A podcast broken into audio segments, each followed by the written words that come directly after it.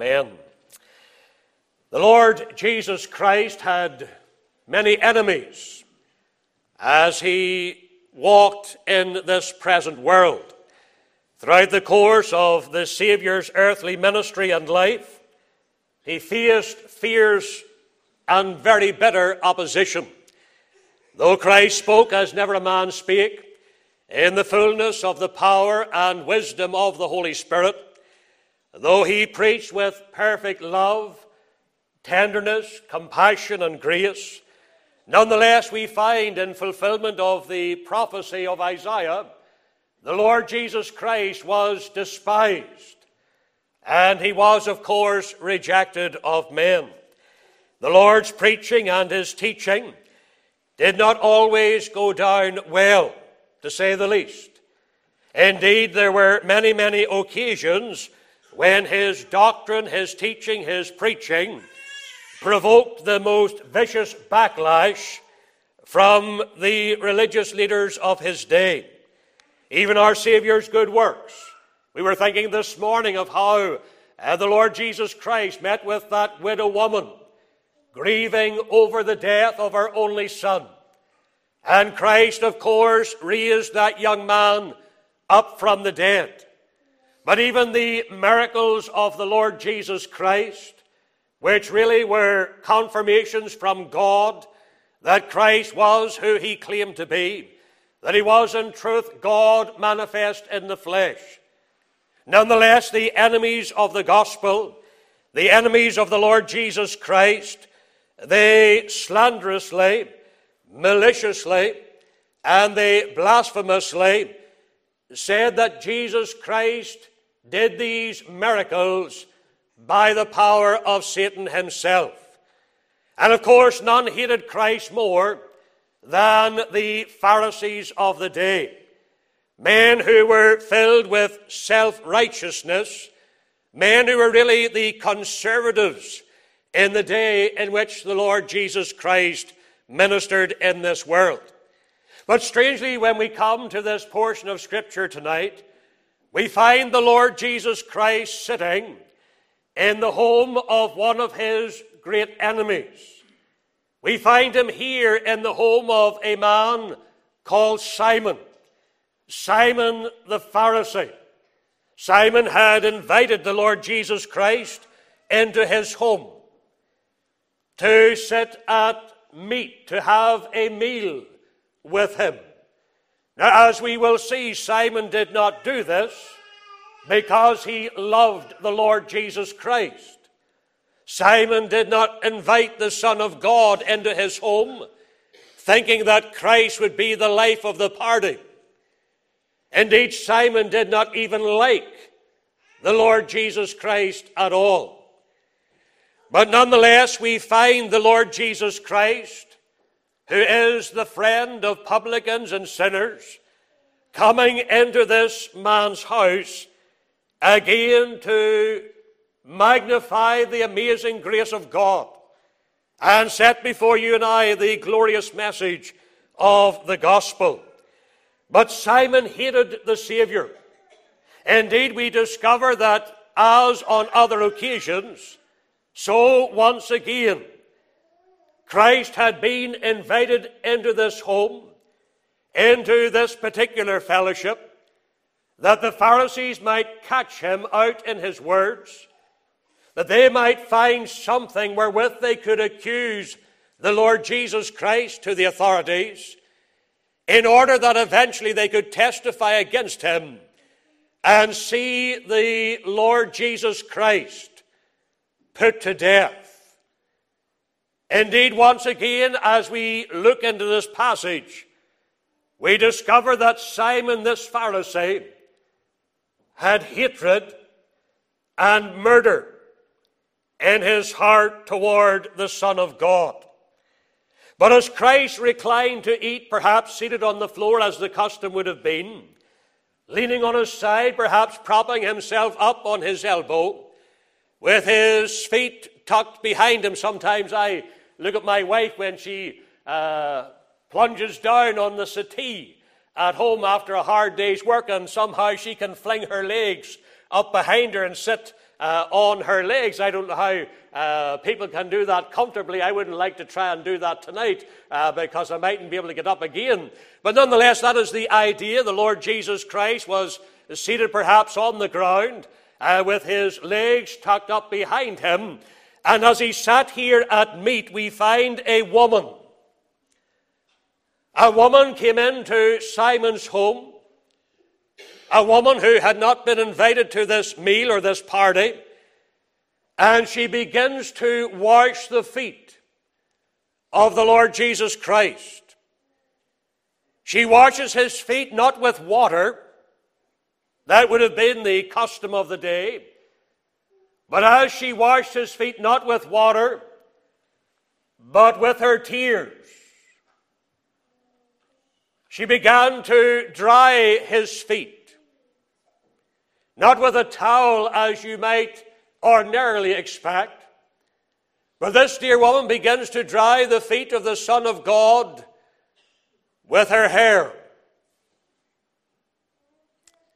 And then she takes a alabaster box of very precious ointment, expensive, costly ointment, and she anoints the feet of the Lord Jesus Christ. And then she kisses, reverently, respectfully, but nonetheless passionately. She kisses the feet of the God man in worship and in adoration.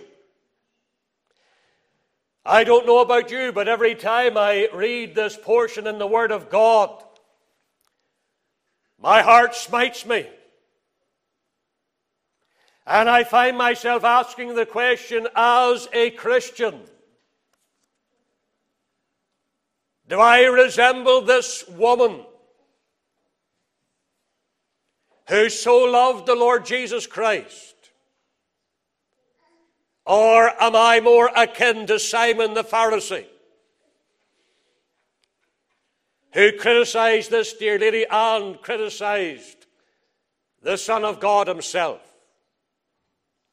Now, as we come to consider these events, I want to emphasize, first of all, this woman's repentance. She evidently came to Christ with a broken and a contrite heart over her sin, and she certainly brought forth works or fruit meet for repentance. And that is really what we are faced with here in this portion of God's Word.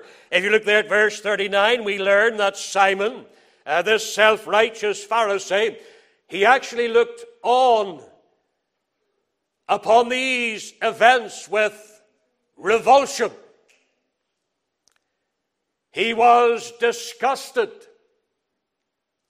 by what he considered to be the unseemly behavior, not only of this woman, but of Jesus Christ himself. We read there in verse 39 Now, when the Pharisee which had bidden him saw it, when Simon looked on when Simon was watching these events take place in his home before his very eyes. He spake within himself. These were his thoughts, the thoughts of his heart, the thoughts of his soul. He spake within himself, saying, This man, he's speaking of Christ, this man, if he were a prophet, would have known who and what manner of woman this is that toucheth him for she is a sinner. And obviously, Simon, this self righteous Pharisee, would not have allowed this woman to touch him with a barge pole. He had this holier than thou attitude. And he was shocked, he was amazed, he was disgusted that someone such as Jesus Christ would allow such a person to come near to him to shed tears upon his body and dry those tears with the hair of her head and then kiss his feet with her mouth. And Simon was repulsed by the whole episode. He said, She is a sinner. Now, of course, we are all sinners. Romans 3, verse 23, leaves us in no doubt and no question. For all have sinned and come short of the glory of God. There is none righteous, no, not one. We are all as an unclean thing. All our righteousnesses, they are as filthy rags. There are uh, many people in Northern Ireland today, and they are depending upon their good works, what they uh, think to be their good works. They are depending upon their charitable deeds, their church attendance, their water baptism, or sitting at the Lord's table, or singing in the choir, or giving sacrificially to the offering, or being a good neighbor, and so on. They are depending upon their good works to merit for them everlasting life, to earn them a place in heaven, to save them from an eternity in hell. But while we are all sinners, the Bible does teach that some sins are more heinous or worse than others. And indeed, the Bible tells us that on the judgment day, God will say to some that they will have greater damnation than others. And especially those who have had that glorious privilege of sitting under the sound of the gospel, knowing the way of salvation, but they harden their hearts and they reject Christ and they die in their sin. The Lord Jesus Christ says it'll be more tolerable for Sodom and Gomorrah in the day of judgment than it will be for such people because they have sinned against the light of God's Word. And that is an outrageous sin that'll bring upon many, many people in Northern Ireland and many, many people who die having come and gone from a free Presbyterian church service. It'll bring upon their heads greater condemnation, greater damnation. Some sins are more heinous, some sins are worse than others. And certainly it would seem that this woman was a notorious sinner. She was famed in the community for her wickedness. Uh, many, if not most, commentators would uh, say, though the Bible doesn't uh, stipulate it, but nonetheless they would uh, surmise that this woman was in all probability a prostitute, a woman of the streets. She was certainly famed among this community as a sinner of the deepest dye. And indeed, we read in verse 37 where the Holy Ghost himself describes this woman as a sinner, which seems to agree with Simon's assessment of her character. She was a notorious sinner. But in verse 48, the Lord Jesus Christ assures this woman, assures this sinner, that her sins, no matter how great those sins were, no matter how scandalous her iniquity was, that all her sin had been forgiven by God.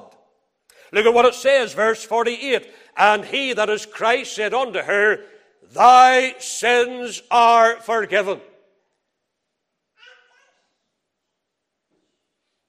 If you're not saved tonight, you need to know that is what God says about you. You need to know that your sins are forgiven before you leave this house. There is nothing more urgent than you getting right with God tonight. I don't care what else is upon your heart, whatever thoughts are coming into your mind as I speak tonight. You need to clear your mind from all distractions and think upon what God is saying to you. And you, more than anything else, need to know that God has forgiven all your sin. Death is very near. What is your life? It is even a vapor that appeareth for a little time, a little time, mind you, and then vanisheth away. You do not know if you'll be here tomorrow. You do not know if you'll even make it home or if you'll lay your head upon your pillow tonight. And if you do, you don't know if you'll wake up in the morning. And if you die in your present condition, if you die in your present state, where will you be in God's eternity? You need to be absolutely certain tonight before you leave this meeting, indeed right now, you need to ask Jesus Christ to come into your heart, to take away your sin, to cleanse you in His blood, because you need the forgiveness of God. And this woman certainly was forgiven. But we have to emphasize tonight Christ did not forgive her because she washed his feet with her tears. Christ did not forgive her because she dried the Saviour's feet with her hair. Christ did not forgive her because she sacrificially broke this box of very precious ointment and anointed the feet of Christ. Christ did not forgive her because she kissed his feet reverently in worship. The Lord tells us she was saved by faith, not by her works. Look there at verse 50. Christ tells this woman, and he tells you and I how this woman was saved. He says, Thy faith hath saved thee. We are not saved by our works. By grace, Ephesians 2, verses 8 and 9. For by grace, grace is something we do not deserve. We cannot merit it. We cannot earn it. Amazing grace, how sweet the sound that saved a wretch like me. I once was lost, but now am found, was blind, but now I see. We are saved by grace, or else we're not saved at all. And we're saved by grace alone. For by grace are ye saved through faith, and that not of yourselves, it is the gift of God, not of works, lest any man should boast. And if you think you're going to stand before God on the judgment day and boast about your church attendance or your church membership or your good works or being a good neighbor and all the rest of it, then I have to warn you most solemnly tonight you will go to hell. You will hear Christ say on the judgment day, Depart from me, ye workers of iniquity, I never knew you. If you are to be saved, it will be by faith in Christ alone, not by faith and your works, but by faith, by trusting in the Lord Jesus Christ alone. But while this woman was not saved by her works, while her actions did not earn God's forgiveness or merit for her a home in heaven, they were a glorious demonstration of her love. Her works performed upon Christ this night were evidence of her faith they were evidence of repentance. We are told to bring forth fruits, meet for repentance. There's a lot of people and they think they can be saved without repenting.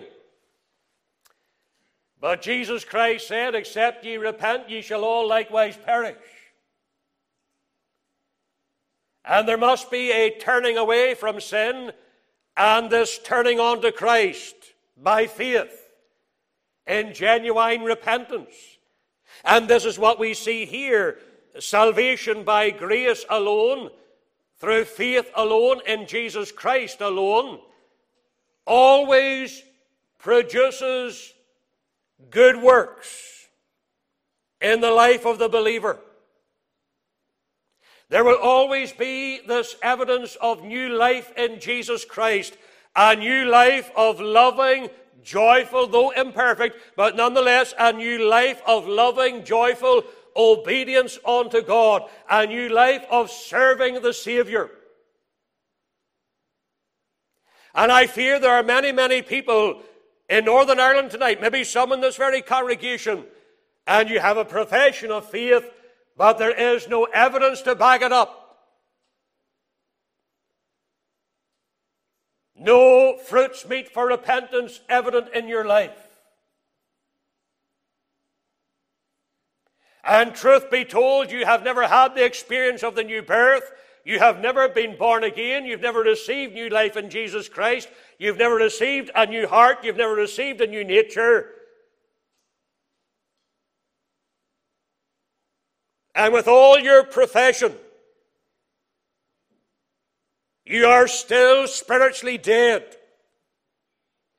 Dead in trespasses, dead in sins, dead toward God. There is no passionate, burning love in your heart for Christ. And that is very evident because you do nothing for Christ.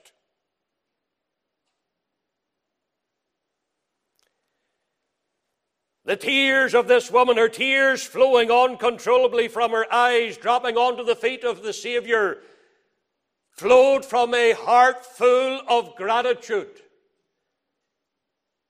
for God's saving grace. Because God in mercy had forgiven her sin. They were certainly tears of love and tears of sweetness, but at the same time, they were bitter tears of remorse and tears of repentance. And while she had been forgiven, she never forgot what God had saved her from. And she found she could not help herself when she came into the presence of the Lord Jesus Christ. She could not hold back the tears of gratitude and the tears of sorrow for her sin. And the tears are flowing down her cheeks from her eyes, and they are dripping upon the feet of the Son of God. And she begins to uh, wipe up the tears with her hair. Bible tells us, you know, that for a woman, long hair is her glory. And this woman takes her glorious hair, maybe hair that she had used to entice men in the past to sin. She was once a slave to Satan and to sin, but now she takes her body and she places it upon the altar of service for God. And she takes her glory and she wipes her glory upon the dirty, filthy, grimy feet of Jesus Christ.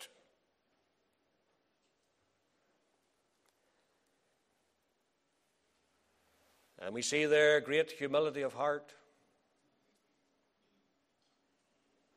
a humble soul. That's what grace does. What a contrast with Simon the Pharisee. This woman was a humble woman who loved the Lord for his mercy and his grace in her life. Then she takes this very expensive alabaster box of ointment, anoints the feet of the Savior, feet that would soon be nailed to the cross. And she kisses and kisses and kisses and kisses, reverently, respectfully, but passionately, the feet of her Savior. And the Lord Jesus commends her for her love for her worship, her adoration, declaring she loved him much because she had been forgiven much. How much do we love the Lord Jesus Christ tonight?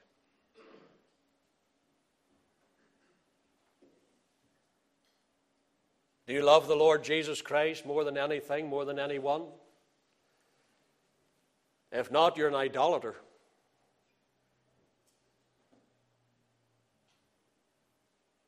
If you love anything more than God, you are an idolater. You may not bow down to statues and images made of stone or wood or gold or silver or whatever, but you are guilty of idolatry.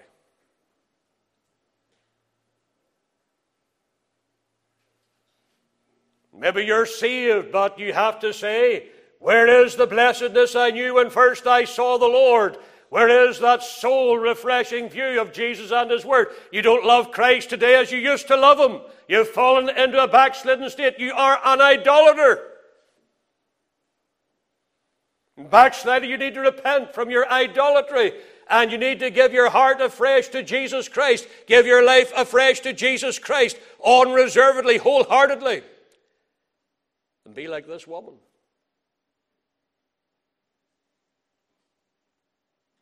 But maybe you've never loved the Lord.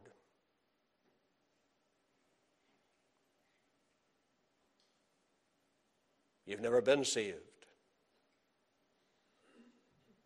God has never forgiven you.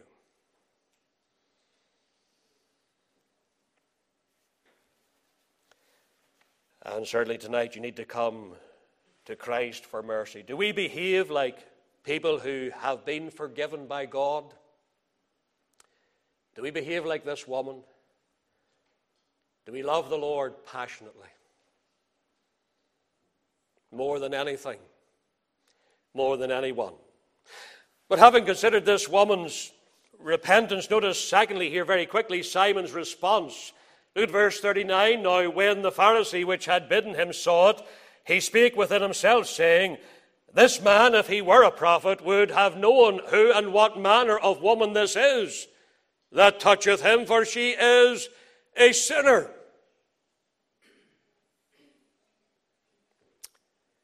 Simon was one of these obnoxious, self righteous people with an arrogant, holier than thou attitude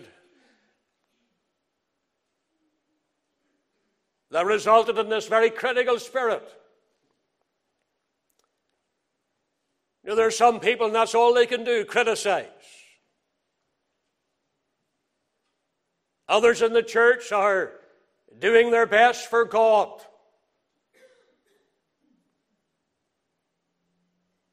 They do not live perfect lives. They have their faults, their flaws.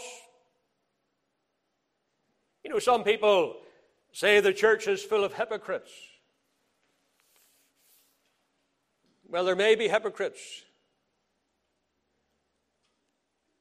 But more often than not, it's simply the fact that the church is made up of imperfect sinners saved by grace. And we all have our shortcomings. We all have our faults. We all have our flaws. We sin daily in thought, in word, and in deed.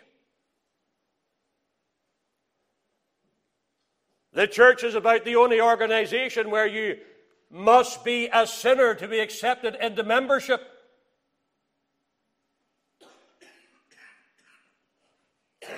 And those who say they have no sin deceive themselves, the Bible says and the truth is not in them. If you come into membership of Coleraine Free Presbyterian Church, you'll have to uh, come before the elders and testify to God's saving grace in your life, but you're going to have to confess that you're a sinner. That you are far from being perfect, and only when we die and go to be in heaven with the spirits of just men made perfect will we ourselves be perfectly free from sin, or when the Lord Jesus Christ returns again and we become like him perfectly sinless. But until then, we struggle and we battle with indwelling sin, with remaining corruption, with the world, the flesh, the devil. And sometimes we feel, and sometimes as Christians, we fall flat on our faces. But that's not hypocrisy. That's just the struggle we have with our sin. But this Pharisee, he looked upon this woman and he criticized her. God save us from that. If that's the kind of person you are, you pray right now God save me and forgive me for my sin. Far too much of this arrogant, self righteous, critical spirit in the professing church of Jesus Christ, never mind outside in the world. But not only was Simon critical of this dear woman, but he was so full of himself, he was critical of Christ. And Christ was perfect. Christ always did those things that pleased his Father in heaven. In him was no sin. Even his enemies had to say, Pilate, for example, had to say, I can find no fault in this man. He was truly holy, harmless, undefiled, separate from sinners. But nonetheless, this self righteous, arrogant, pompous Pharisee, he thought ill of Jesus Christ. He was full of self esteem, but he did not esteem Jesus Christ at all. He thought little of Christ. And I want to tell you something. That kind of thinking will land your soul in hell. What do you think of Christ? Do you even think of him at all?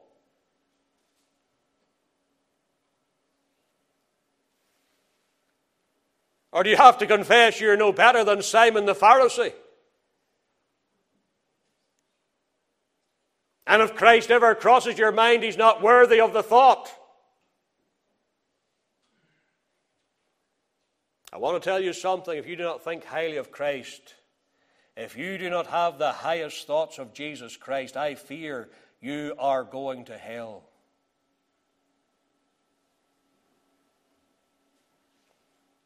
Your thoughts will damn you to hell. Never mind your words and your deeds. Your thoughts are sufficient to damn your soul before God forever.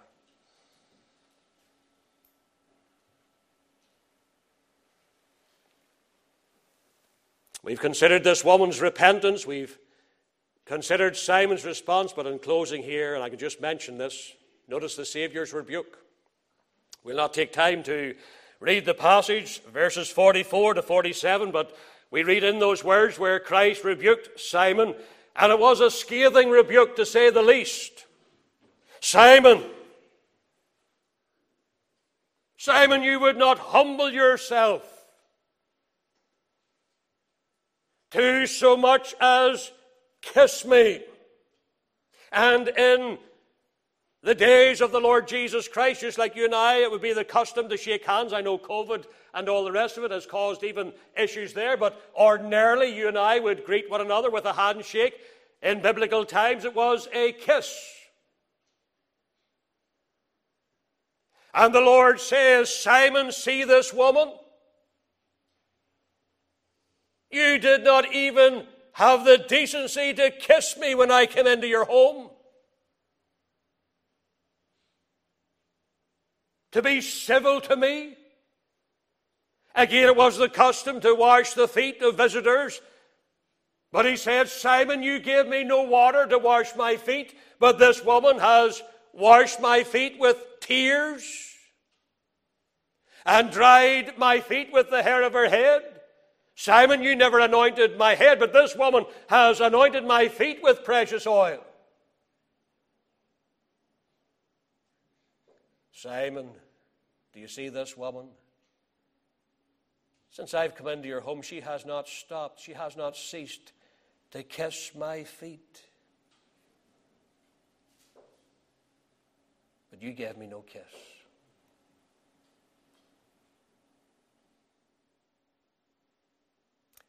Simon, this woman has done all these things because she loves me. Why have you not done these things, Simon? It's because you do not love me.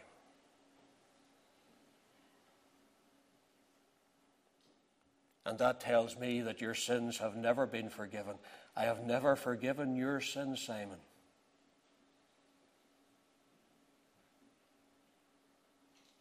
Not even one.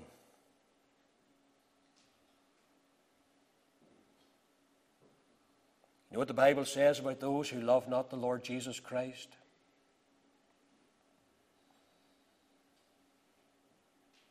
Have you ever heard the ungodly say, God damn you?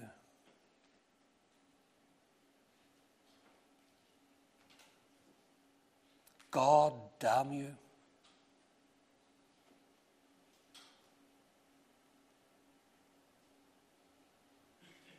You know, those words really originate in the, the Holy Scriptures.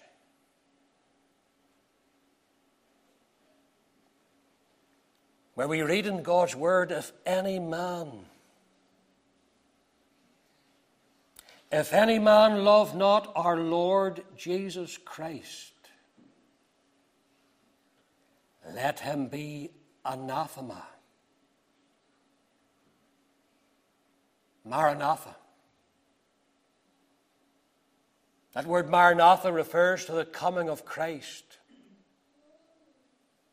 to judge this world in righteousness. The word anathema means cursed. If any man love our or love not our Lord Jesus Christ, let him be cursed. God damn him. When Jesus comes.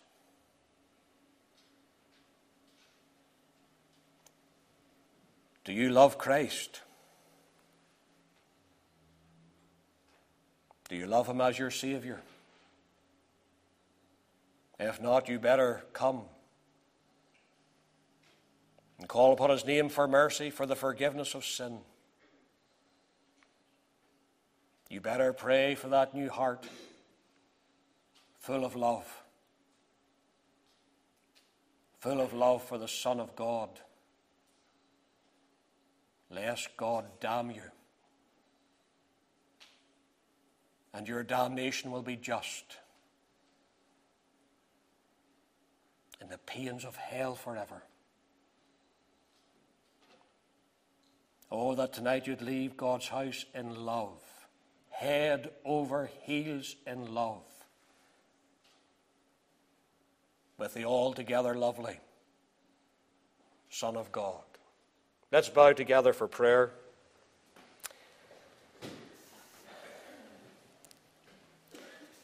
In a few moments, our service will be over.